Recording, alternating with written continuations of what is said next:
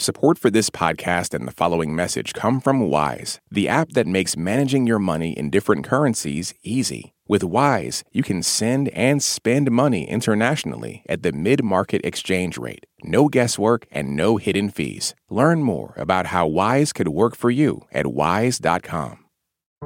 Today on the State of Ukraine, NATO makes military readiness a priority. I'm Greg Dixon. As the war in Ukraine drags on, NATO has gone into high gear. The alliance has accepted new members, and they're stepping up training to increase readiness.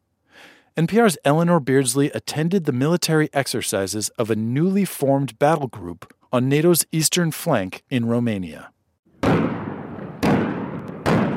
Artillery salvos pierce a peaceful summer morning along the Danube River and kick off three days of NATO exercises in a country that borders Ukraine. 8,000 soldiers from 13 countries participate. The scenario involves moving troops and equipment across the deep, swift river. Donald Hamrick is with the 1st Battalion, 118th Infantry Regiment at Fort Riley, Kansas. He points to row upon row of armored personnel carriers and light tanks. It has to be sequenced. So, right now, as you see how we're staged, we have North Macedonians, we have the French, we have the Americans. So it's very complex, a lot of communication, so that's why we do these rehearsals. The working language here is English. Should problems arise, soldiers are also equipped with pocket translators. A Romanian battalion has built a 250 meter pontoon bridge, hefty enough to hold 60 ton tanks. Hamrick says they'll be taking a Bradley fighting vehicle across this type of water for the first time. So now we all know how to do that. So it's all nations working together just in case we are somewhere where there is an adversary, that we are ready to do this, and it won't be the first time we've done it.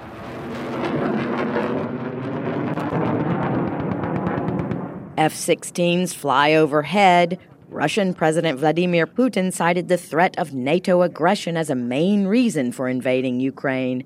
Ironically, Putin's war has reinvigorated a defense alliance French President Emmanuel Macron once described as brain dead. After the Kremlin's full scale invasion in February 2022, NATO created four new multinational battalion battle groups in member countries bordering Ukraine.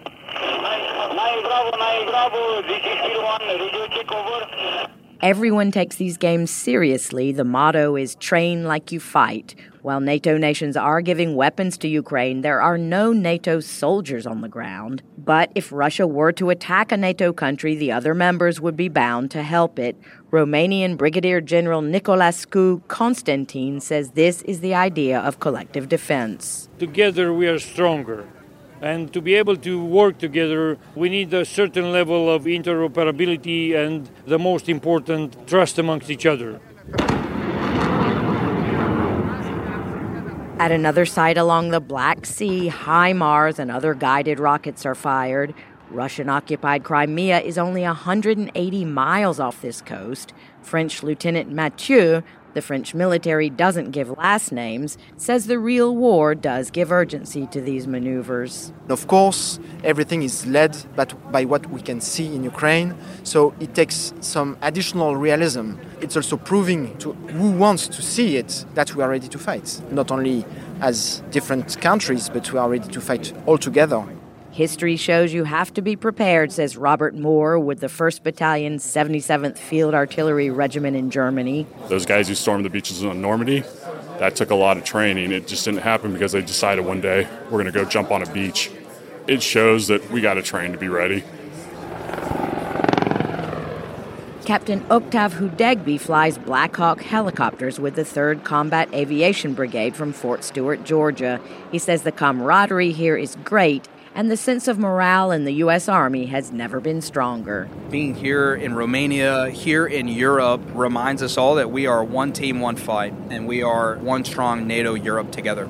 This week in Germany, NATO is holding the largest Air Forces deployment exercises in its history 10,000 participants from 25 nations in a massive demonstration of transatlantic solidarity. Eleanor Beardsley, NPR News in eastern Romania.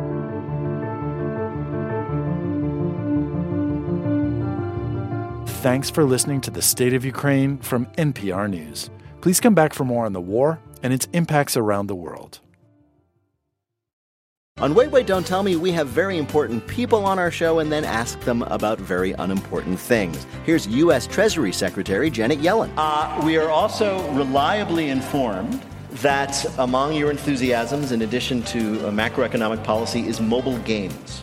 Uh, there is some truth in that. There's some truth in that. Join us for the NPR podcast that considers all the other things. That's Wait, Wait, Don't Tell Me. On It's Been a Minute, we're keeping you in the know when it comes to culture. I break down the latest trends and the forces behind them and introduce you to the creatives who think deeply about how we live today. Come for some good old cultural analysis and have a few laughs with me. Listen to the It's Been a Minute podcast from NPR. On Wildcard, the new podcast from NPR, you'll hear people like comedian Jenny Slate reflect on their lives. What is something you think about very differently today than you did 10 years ago? Dressing, like not salad dressing. I've always loved it and I'll never stop. Dressing my body.